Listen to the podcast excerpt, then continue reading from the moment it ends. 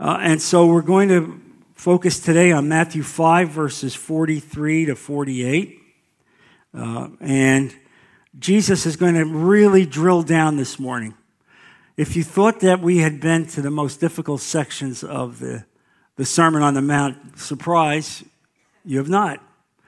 Because today Jesus is going to say, it's not just good enough to love your neighbor as yourself. Now he says, you're to love your enemies. Yeah. Jesus, you don't know about my enemies. They're bad people. I don't care. You're to love your enemies. Um, and so this is a profound statement. And you know, the, the amazing thing for me is that really so many of us, we can't love our wives, really, the way we should. We don't really love our children the way we should. We don't love our friends the way we should. And so if we can't love the people that love us, how are we going to love the people that hate us? How does this happen? Well, Jesus is going to tell you how this is going to happen. And it all happens through the operation of the Holy Spirit. Uh, and, and so we could never do this uh, as we are as natural men and women. It's impossible. But only when the Lord fills us with the Holy Spirit and we give sway to the Holy Spirit, we can do this. And Jesus is going to tell us uh, in this message why, why it is so important that we do this. So, Matthew 5, Verse 43 You have heard that it was said, Love your neighbor and hate your enemy. And by the way, that's what they had been taught. But I tell you, love your enemies and pray for those who persecute you, that, that you may be sons of your Father in heaven. He causes his sun to rise on the evil and on the good, and sends rain on the righteous and on the unrighteous.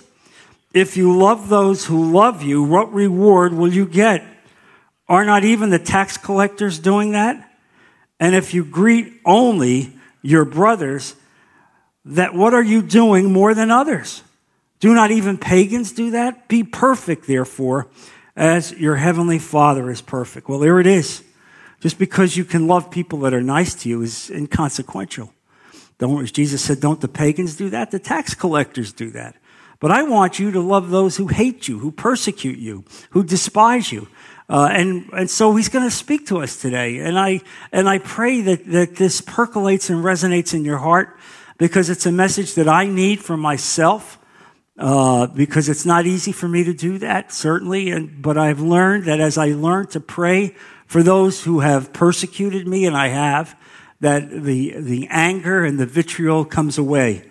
And so Jesus is teaching us really that a Christian is to love others, not as a man in this world loves his friends, but as God loves, a deeper, more profound uh, love. Verse 44 makes it quite clear, quite clear that we must act in this way in order to be the sons and daughters of God.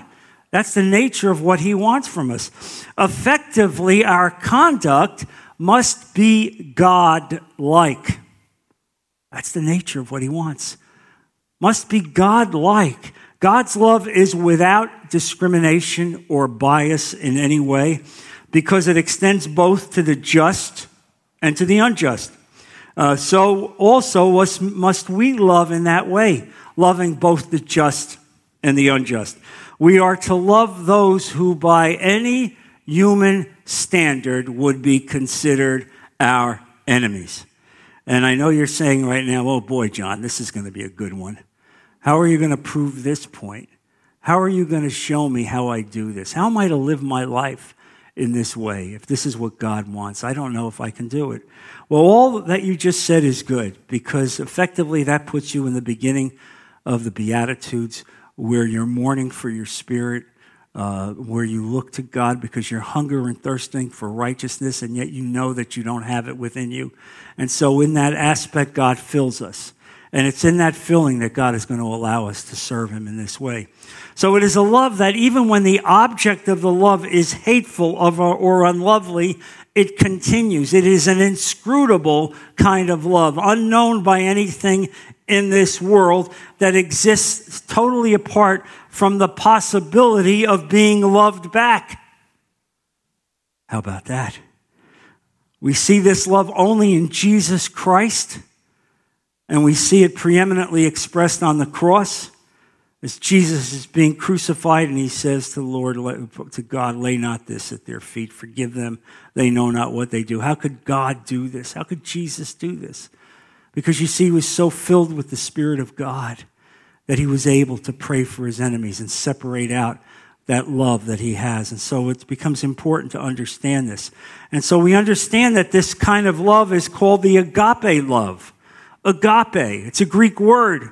It's the only kind of word that refers to divine love. All the other words relating to love don't refer to divine love. They refer to various types of human love. But agape love refers to divine love. A love that requires no love back, an inscrutable type of love. It's the kind of love that Jesus said to Peter after he, after he betrayed him uh, and said to Peter at the beach, Lovest thou me, Peter? Lovest thou me? And he said it twice and three times. Lovest thou me? Feed my sheep. Meaning, I want you to love me back with the kind of love that God loves you. And so here's what was going on if you were a first century Jew. They had not been taught this. They had been taught to love their neighbors, love fellow Jews, and hate the foreigners. They hated the Gentiles. They hate all the, they hated all the enemies of God. In fact, they regarded them as dogs, really. And of course, you have them despising the Gentiles and the Gentiles despising them. It's no wonder that nobody got along. It's no wonder that centuries later there's still enmity there in the Middle East. They had been taught wrong because that was not what God had told them. God did not just want them to teach that, that you love, you, uh, you love your neighbor and you hate your enemies. No, God doesn't teach that. We don't hate our enemies. We pray for our enemies. We ask that God brings them to truth and justice and salvation, and we do that in every possible way. And so it's found nowhere in Scripture that you are to hate your enemies. That's not going to be found in the Bible. And so while we're in this world, we must recognize the fact that God does indeed cause his sun in the sky to shine on the just and the unjust. He causes the rain to fall on the just and on the unjust. Why? Why does God do this? Why does He seem to bless the unjust? Why does He seem to bless people that despise Him and hate Him? Why does He do that? Well, really, what it means is it's called common grace. Common grace. And that's a theological term meaning that God has determined to dispense His grace on whole to the earth, uh, to both those that love Him and those that hate him, because there will be a day when there will be justice, when there will be a calling back. And God announces to them effectively that if they continue to defy him, that that grace will end and someday they will be destroyed.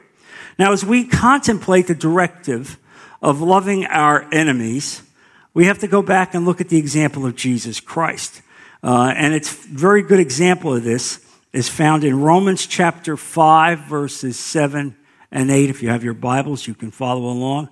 And there it reads, Very rarely will anyone die for a righteous person, though for a good person, someone might possibly dare to die. But God demonstrates his own love for us in this. While we were still sinners, Christ died for us. And I think that's the synthesis of this whole message that God died for you even before you accepted him even as you were in notorious, open revolt against God, even shaking your fist at God, He died for you on the cross because He loved you so much. That's the nature of agape love. That's the nature of what Christ is trying to teach us to give this message to the, to the world. Now, here's the thing we understand we could never act like this ultimately in ourselves. Uh, and the Bible tells us this, makes no secret of it. The Bible teaches us that apart from God's saving work through Jesus Christ on the cross, the natural man cannot understand this teaching.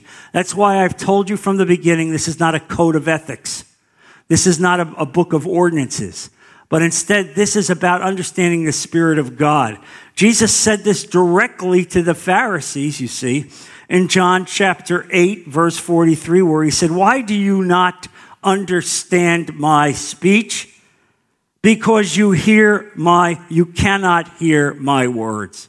You cannot hear my words. Yes, your ear physically hears the words, but your spirit does not hear the words. In other words, the natural man has ears to hear, but he cannot hear without the Holy Spirit.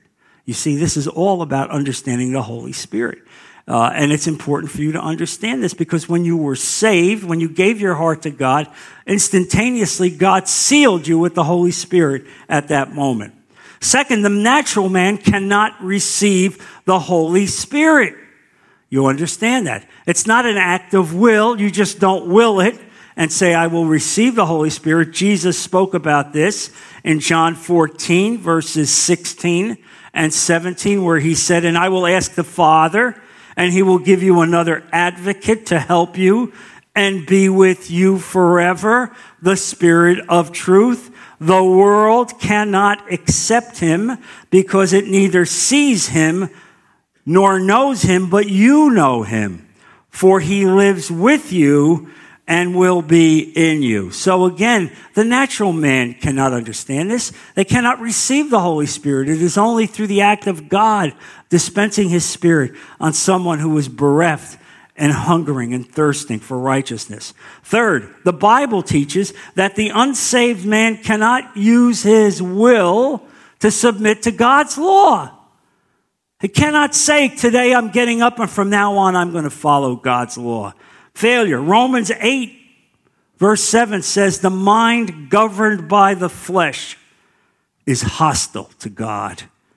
It does not submit to God's law, nor can it do.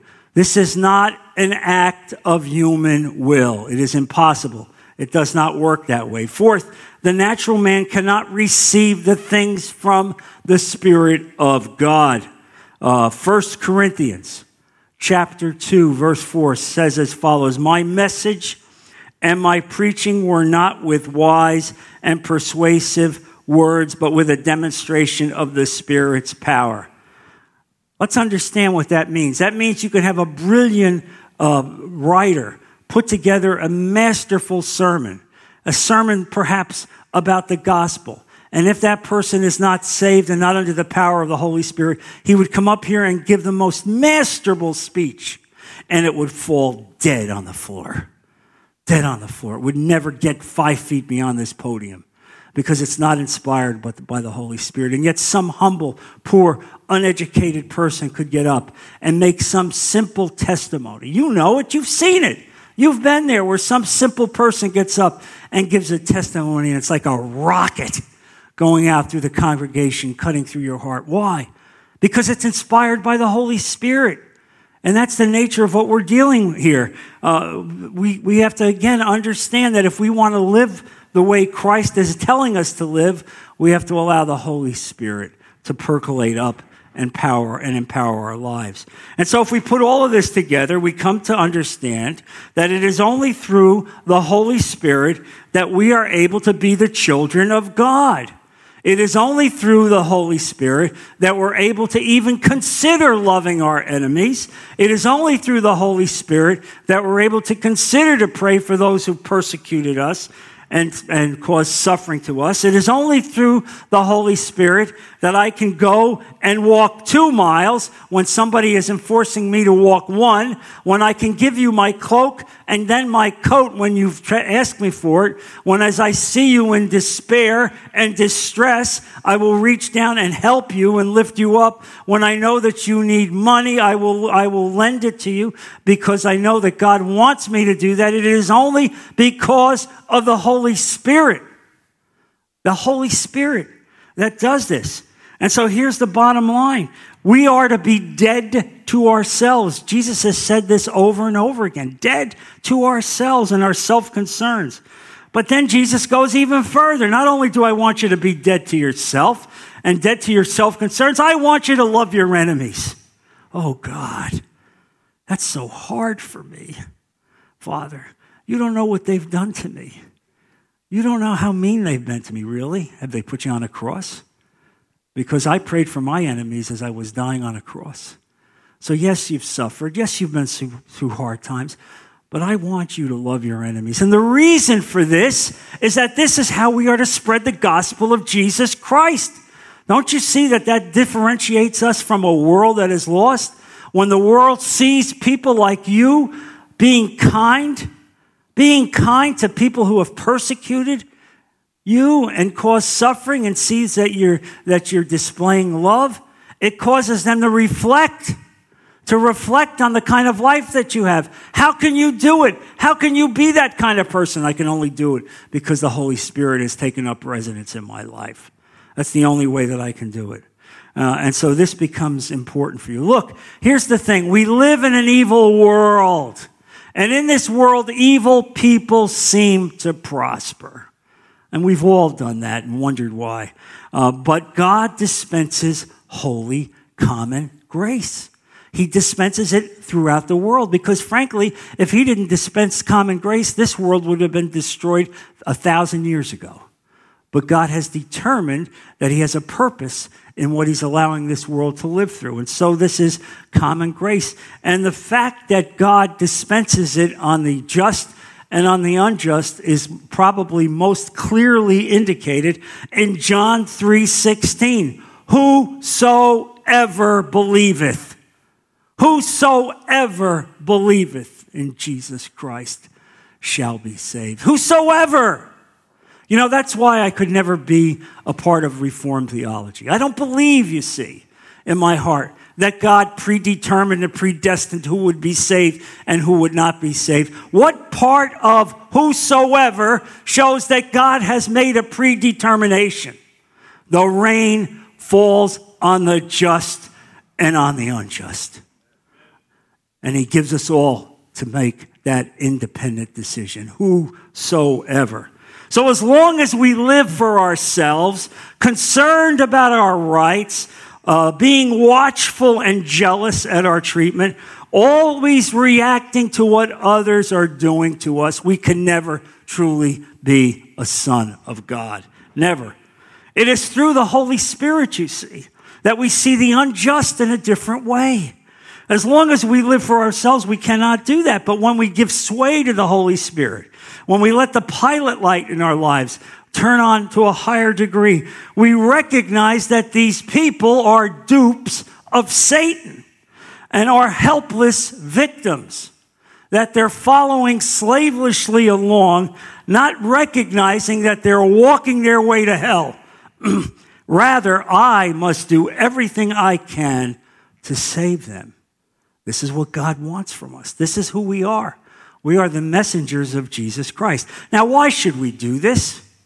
Why should we do this? Well, some pacifists might say, well, if you're nice to such evil people, you see, they will become nice to you. Well, the world tried that unsuccessfully with Hitler. Remember, we gave him Czechoslovakia. It didn't work. You see, it didn't work because that's how evil is. Merely being nice to people is not going to change who they are.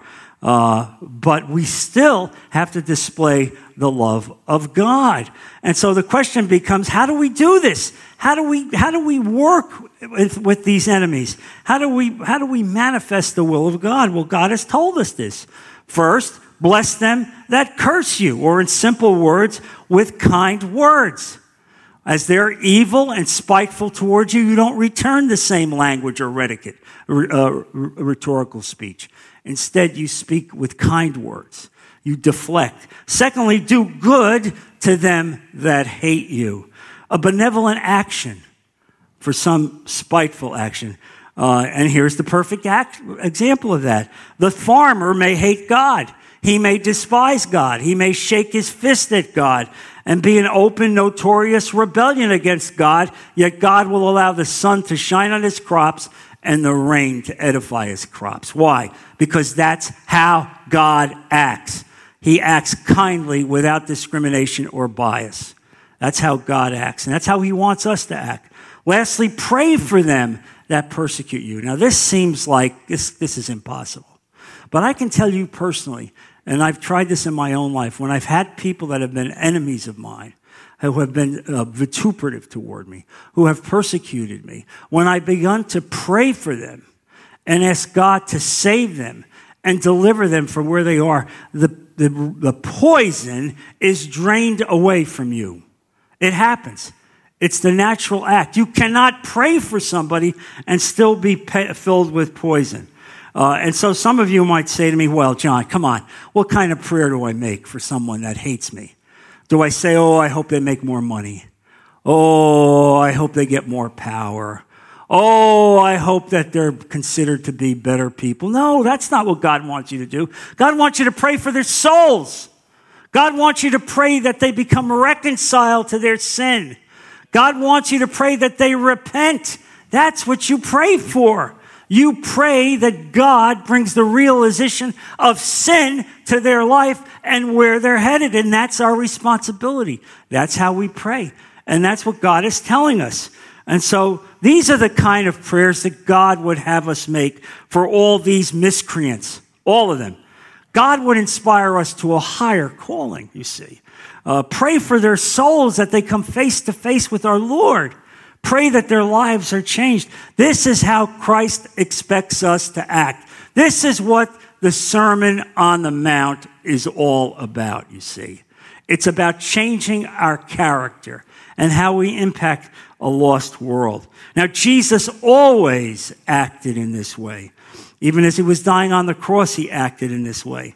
And the New Testament has a number of examples, and I want to give you two that to me demonstrates loving your enemies in a very profound way. Turn to Acts chapter 6, if you would. And this is this, the example of Stephen, Acts chapter 6, beginning with verse 18 uh, verse 8, excuse me. Now, Stephen, you know the story of Stephen. Now, Stephen, a man full of God's grace and power, did great wonders and miraculous signs among the people. And by the way, Stephen wasn't an apostle, but he was being used by God in an incredible way. So you see how God is? That when you bow to his will, he will fill you with the power and authority, even though maybe you didn't have an official position. Don't worry about your position. You don't need to be pastor or associate pastor or music minister. You can be God's man and woman right there in your seat, right where you are. Opposition arose, however, from members of the synagogue of the freedmen, as it was called, Jews of Cyrene and Alexandria, as well as the provinces of Cilicia and Asia. These men began to argue with Stephen, but they could not stand up against his wisdom or the spirit by whom he spoke. Understand that. That when you're filled with the authority of the Holy Spirit, even as you just engage with people, the power coming out of your mouth, because it's the word of God, the spirit of God, cannot be rebutted. Then they secretly persuaded some men to say, We have heard Stephen speak words of blasphemy against Moses and against God. Of course, that was patently false. So they stirred up the people and the elders and the teachers of the law. They seized Stephen and brought him before the Sanhedrin. They produced false witnesses who testified, this fellow never stopped speaking against this holy place and against this law. For we have heard him say that this Jesus of Nazareth will destroy this place and change the customs Uh, Moses handed down to us. All who were sitting in the Sanhedrin looked intently at Stephen and they saw that his face was like the face of an angel. His face was like that of an angel. He will then go on to give one of the greatest sermons in the history of Christianity as he ties all the work of Judaism together, coming together to this point with Jesus Christ, how they had persecuted all those who had called before him. And as a result of being a godly man, as a result of demonstrating this love, what happened?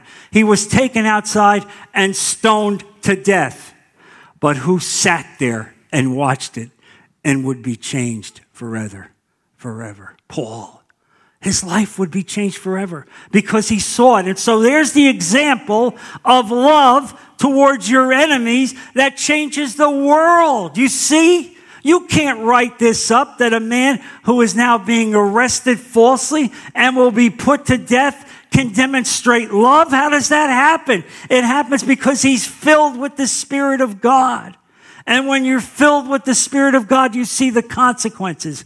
God takes these evil acts and uses it for the advancement of the kingdom. Paul, the greatest missionary evangelist in the history of the world, would be changed forever because he had a curbside view of this man.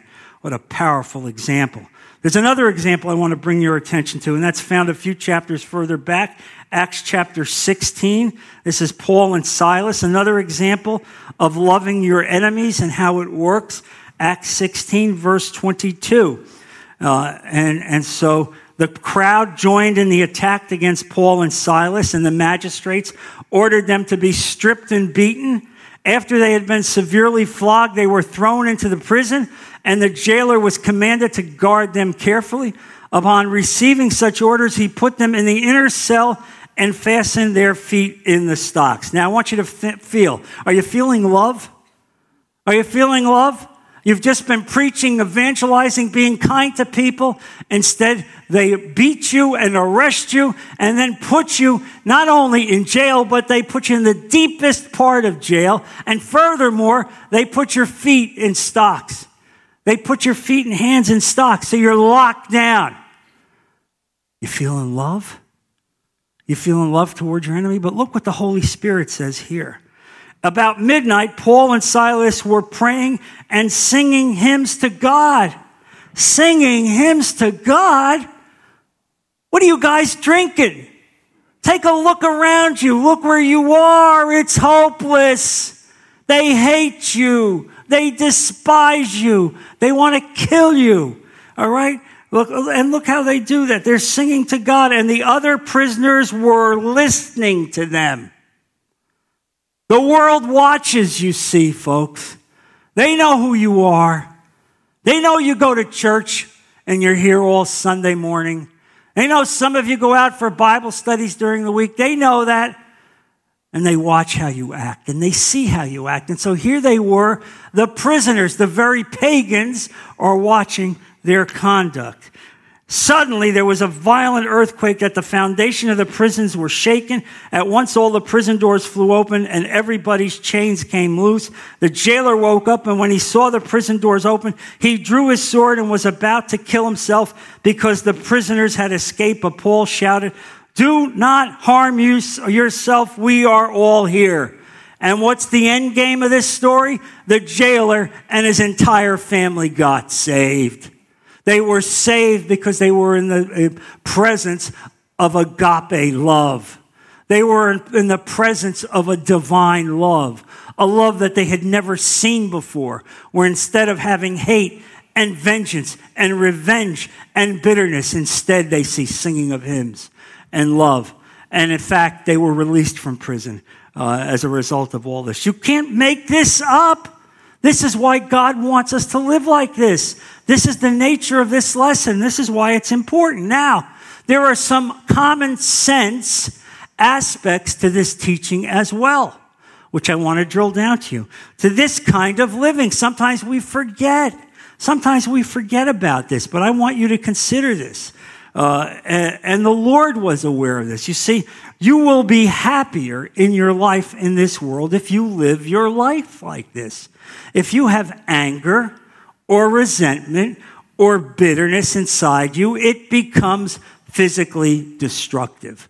We have physicians in this church that can tell you that.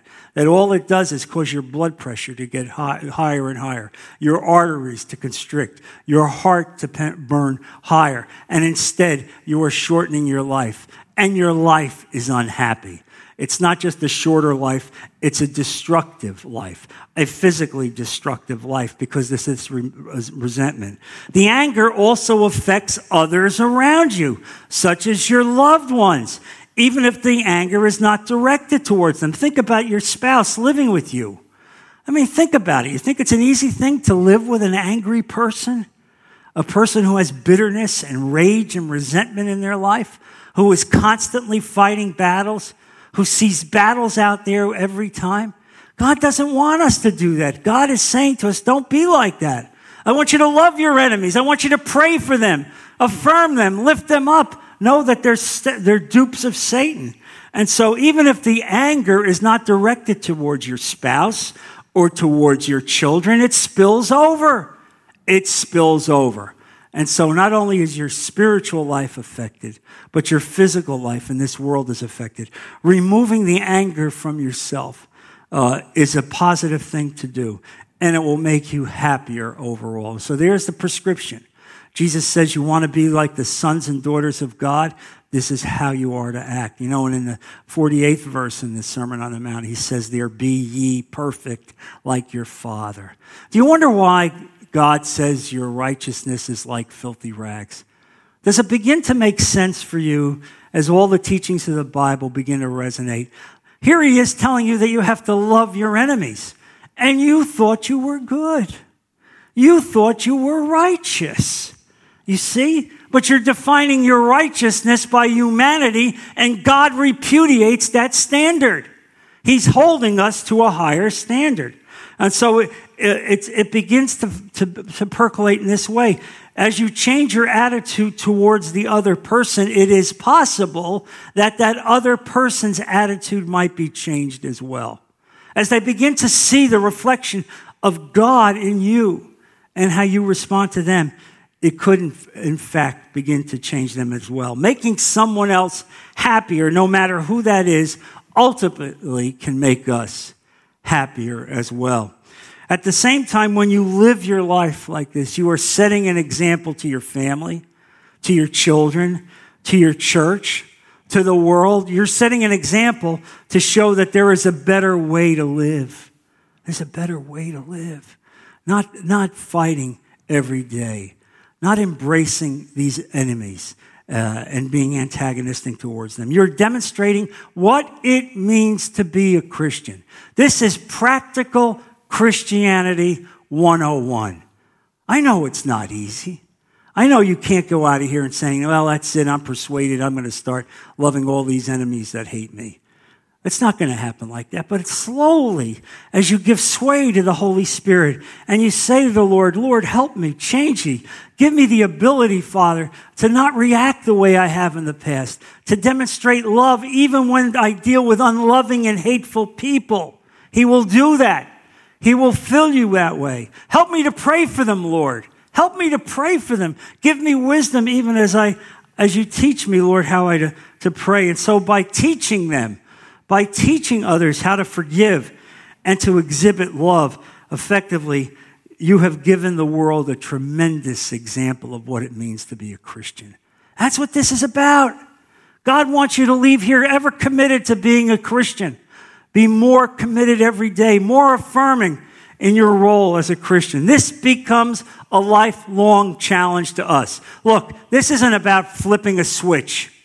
And on the day you flip that switch, all of a sudden it changed. But in this ongoing act of sanctification and worship, daily as we pray, as we read the scriptures, as we bow before his throne, he chips away, he chips away, and he molds us. And so each day, as something happens in your life, you come to terms with it and you don't lash out, you don't have revenge, and instead you look to find a way to love and embrace and pray. Look, this teaching is for all of us.